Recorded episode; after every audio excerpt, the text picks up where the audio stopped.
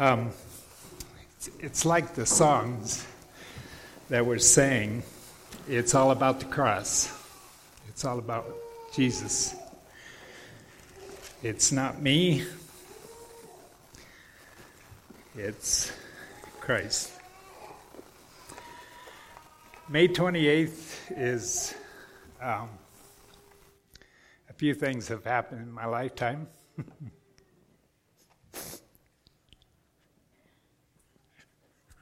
I shouldn't have looked. if I see somebody crying, then I get emotional. Um, I asked my wife to marry me.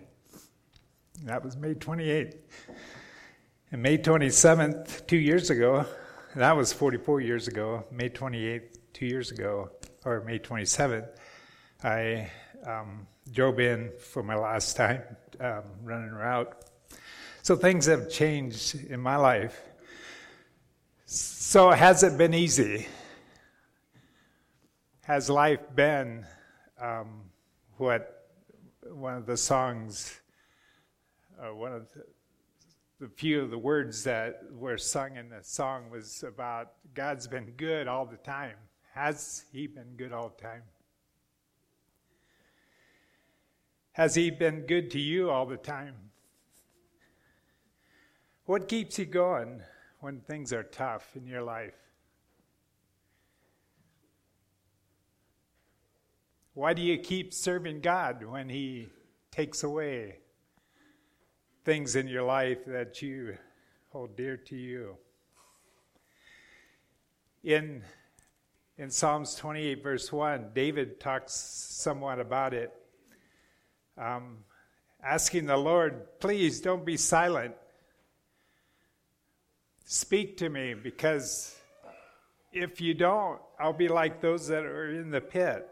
And he talked about earlier about those that were in the pit, those who walked away from God, spending the rest of their life in a pit.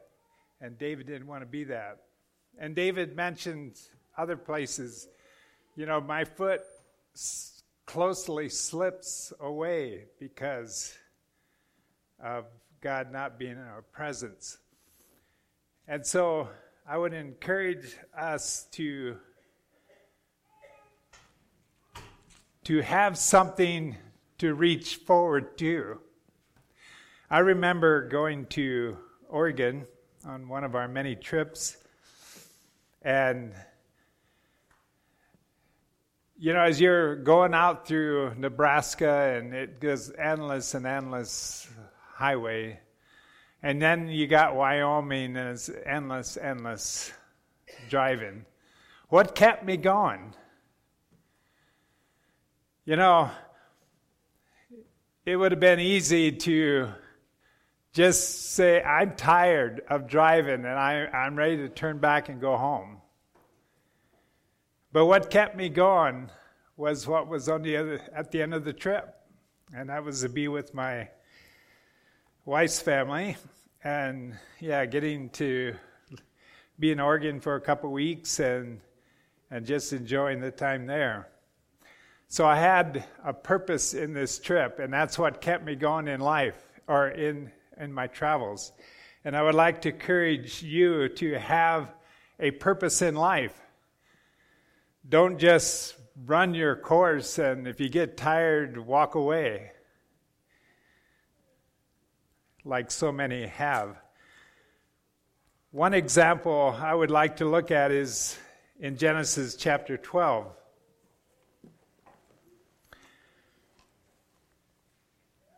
This is the story of Abram. This was before he was Abraham. So uh, I'm going to say Abram, but sometimes I might slip and say Abraham. So um, in Genesis 12, verse 1, it says, Now the Lord hath said unto Abram, Get thee out of thy country and from thy kindred and from thy father's house unto a land that I will show thee. So I would like to go back in Abram's life and see where he was. And Terah would have been Abram's father. And Terah had three sons, and he could have had more, but these are the three that mentions in the in the Bible. And it was Abram, who was would have been the oldest, and Nahor, and and Haran. And Terah had left his homeland, or was leaving his homeland, but he didn't. His final destination was he wanted to go to Canaan. So um, Terah was taking his family, and they got to Haran, which is a, a town named after, uh, same as his son. But he came to Haran, and he stopped, and that was before he got to Canaan. Now I don't know why he stopped, but some reason he he stopped there, and that's where he set up his household. Um, other interesting things was that Haran, which would have been the father of Lot, and Milcah, which is those two are mentioned in the Bible, and Haran, or yeah, Haran would have been their father. And Haran died at a, a young age. And we say young age, we think young. I don't know how old he would have been. He could have been 50 and still been young back then. But he passed away, and so Terah was taking the responsibility of, of these two children. And then Lot ended up going with Abram into the new country, which he wasn't supposed to. And then Milcah would have been the wife of Uncle Nahor. So they, and, and again, I don't know why, but Terah was taking his family out of the Chaldees. Now, who the, what was the Chaldees? What was that country that he was taking his family out of? And we've heard, or I have heard that, you know, it's, they have, would have served many idols. But I would like to share just a couple things of what took place in this land that Terah was taking his family out of. It would have been um, the place where Babylon, uh, Babel was, the Tower of Babel that they wanted to make a name great and they wanted to reach into heaven. It would also been the same area where Shadrach, Meshach, and Abednego were taken out of their country and put into the land of the Chaldeans. And you had the story of Daniel in the lion's den because of that. We have the story of the, of the three in the fiery furnace took place in there. And you've heard this, the story of uh, the Tower of Nebuchadnezzar and the greatness of Babylon. That's what Terah was taking his family out of that area. So there was a lot of idol worshiping, and it would have been a good time to leave. But he didn't get all the way to Canaan. And I would assume that probably God stopped him. But Terah stopped before he got to Canaan. Why? Like I said, I don't know why. But he didn't finish to reach his final destination. And then this is where God said, Abram, I want you to go into Canaan. So so Aaron did, uh, Abram did. He, he left immediately and he went. Well, let me read. Get thee out of um, verse 1. He says, I will show thee. And I will make of thee a great nation, and I will bless thee, and I will make thy name great, and thou shalt be a blessing. And I will bless them that bless thee, curse him that curseth thee, and in thee all families of the earth be blessed. So Abram departed as the Lord had spoken unto him, and Lot went with him. And Abram was seventy five years old when he departed out of Haran. And Abram took Sarai his wife, and Lot his brother's son, and all the substance that they had gathered, and the souls that they had gotten in Haran, and they went forth into the land of Canaan, unto the land of Canaan they came. And Abram passed through the land unto the place of Shechem, unto the plains of Moreh, and the Canaanite was then in the land. And the Lord appeared unto Abram and said, Unto thy seed will I bless, uh, give this land. There builded he an altar unto the Lord who appeared unto him. And he removed from thence unto a mountain of the east of Bethel, and pitched his tent, having Bethel on the west and Ai on the east, and there he built an altar unto the Lord, and called upon the name of the Lord. And Abram journeyed, going still toward the south. I'm going to stop reading there. God took Abram across, he built an altar in Canaan. Now remember that. And if you read on through the story, you see that as he was in his land, and God had said, I will give all this to you, and you will be blessed and, and you will populate it. And God was going to use Abram in a great way. But there was a famine in the land, and Abram had to to leave. Now you wonder why. You know, you brought me this far and then you take it away. You cause this famine. I mean, I felt like you was leading me down this path and then you took it from me.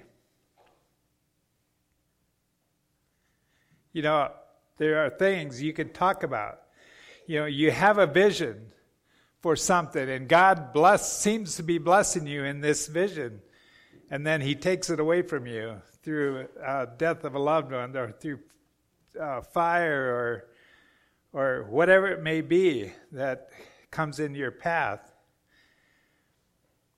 And here Abram was to populate the world, and here there's a famine, and he has to go to Egypt. But if you continue with the story, God or Abram come out of the Egypt and went a different path, and he ended up where he built the, altar when he went into Canaan. So God used the the drought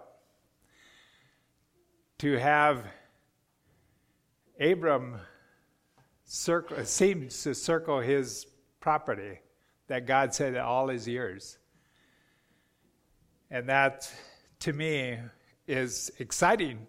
But when you're in the experience, it's not.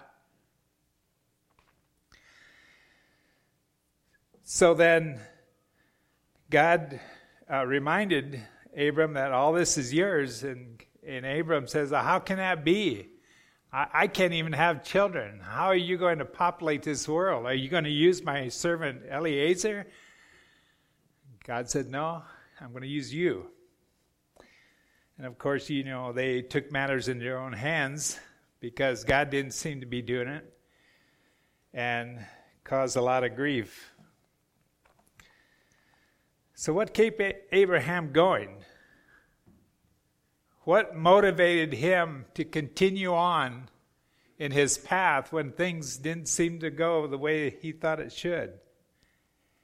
What keeps you going in your path, in your Christian walk? When things don't seem to go as you like. You know, and I think of um, Peter when he took his, he was on the boat and he, it was storming and the, the waves were high and the wind was blowing and and here comes Jesus walking on the water. And Peter says, Lord, if it's you, I, I'd like to do that. And so Jesus says, Come. And, and Peter did. He walked on the water. But what happened was he took his eyes off of Jesus and focused on his surroundings. and he lost. He started to sink. And I think um, we do the same thing. We, we want to focus on Christ, but we take our eyes off of Him, and then we run into problems and sink. And Abram did.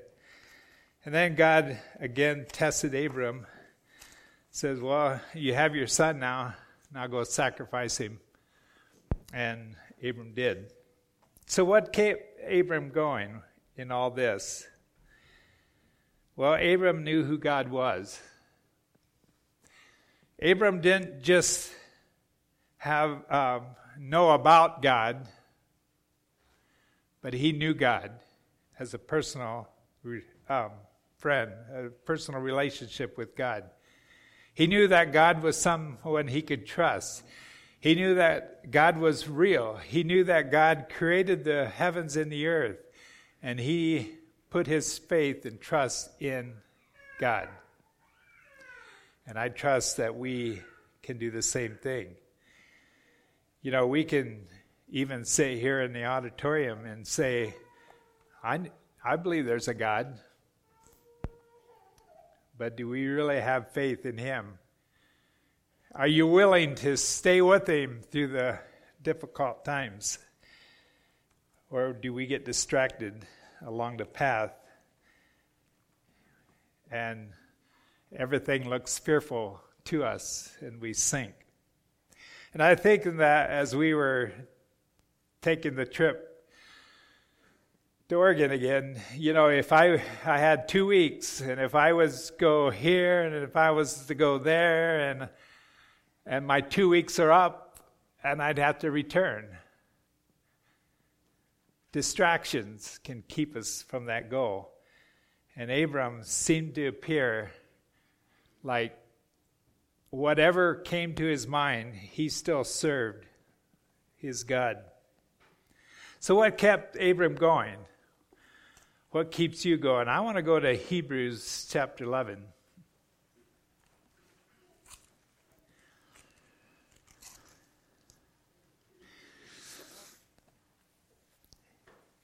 Hebrews chapter 11, um, verse. Well, I want to read verse 1 and then verse 10. Now, faith is the substance of things hoped for, the evidence of things not seen. Then verse 10 For, well, I'll read verse 9. So by faith he sojourned in the land of promise as in a strange country, dwelling in tabernacles with Isaac and Jacob, the heirs with him uh, of the same promise. For he looked for a city which hath foundation, whose builder and maker is God. So, what kept what kept him going, Abram going? What was his focus in life? You know, he left not knowing where he was going. Who among us would do that? Now, I know there's a couple ladies here, their husbands. I don't know if there's any husband, I can't think of them, but thinking of my wife and the Troyer's wife, coming to a strange land, Elkhart County, not knowing the people, except me and my family. So, what kept, what made you do that? I'd like to think it was me. But I think it's because they wanted what God wanted for their lives. And they, at that time, chose to be our helpmeet. But distractions along the way can cause us to miss that city. You know, if we keep our focus on that city, it's so much easier to um, go through things like uh, de- devastation, losing everything, and whatever comes to your mind or has come to your life. To have the final view of that city, and that's what Abraham had. But Abraham um, went looking for that city. Now, I don't know if he thought he would see this city somewhere in Canaan, but he knew that God was creating, going to create a new Jerusalem, a new city. And he looked forward to that. Well, we know, because we have the Bible now, but we know what that city is going to be like. Um, in John's chapter 6, Jesus was talking here to the disciples, and there's a few disciples who walked away. And I don't know how many, but they walked away because of what Jesus was saying. They couldn't quite grasp that. And then in verse 67, it says, Then Jesus said unto the twelve, Will ye also go away? Speaking to Peter, or the twelve disciples. But then Peter says, Lord, to whom shall we go? Thus hath thou hast the word of, of eternal life. So when someone asks you, what are you going to do now? Where, where do you have anywhere to go but to Christ? There's no place in this world that you can find comfort and help through this and it's in Christ alone. So it's my encouragement to you would keep up the faith. Have the faith that Abraham had, or Abram. Have the faith that through the trials of life, I'm going to stand firm for you and allow you to um, to fulfill the plan that I created you for. You were just not a, ma- a number that God's put here and says number three trillion, whatever. But He put you here for a reason, and that is to serve and glorify Him. So He wants you to do that. And so I encourage you to have the faith to do that. I would like to ask Gary to come forward if you would.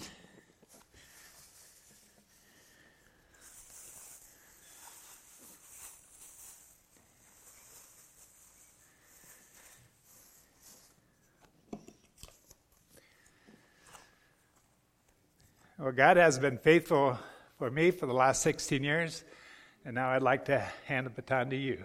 So preach the word, and may the Lord bless you.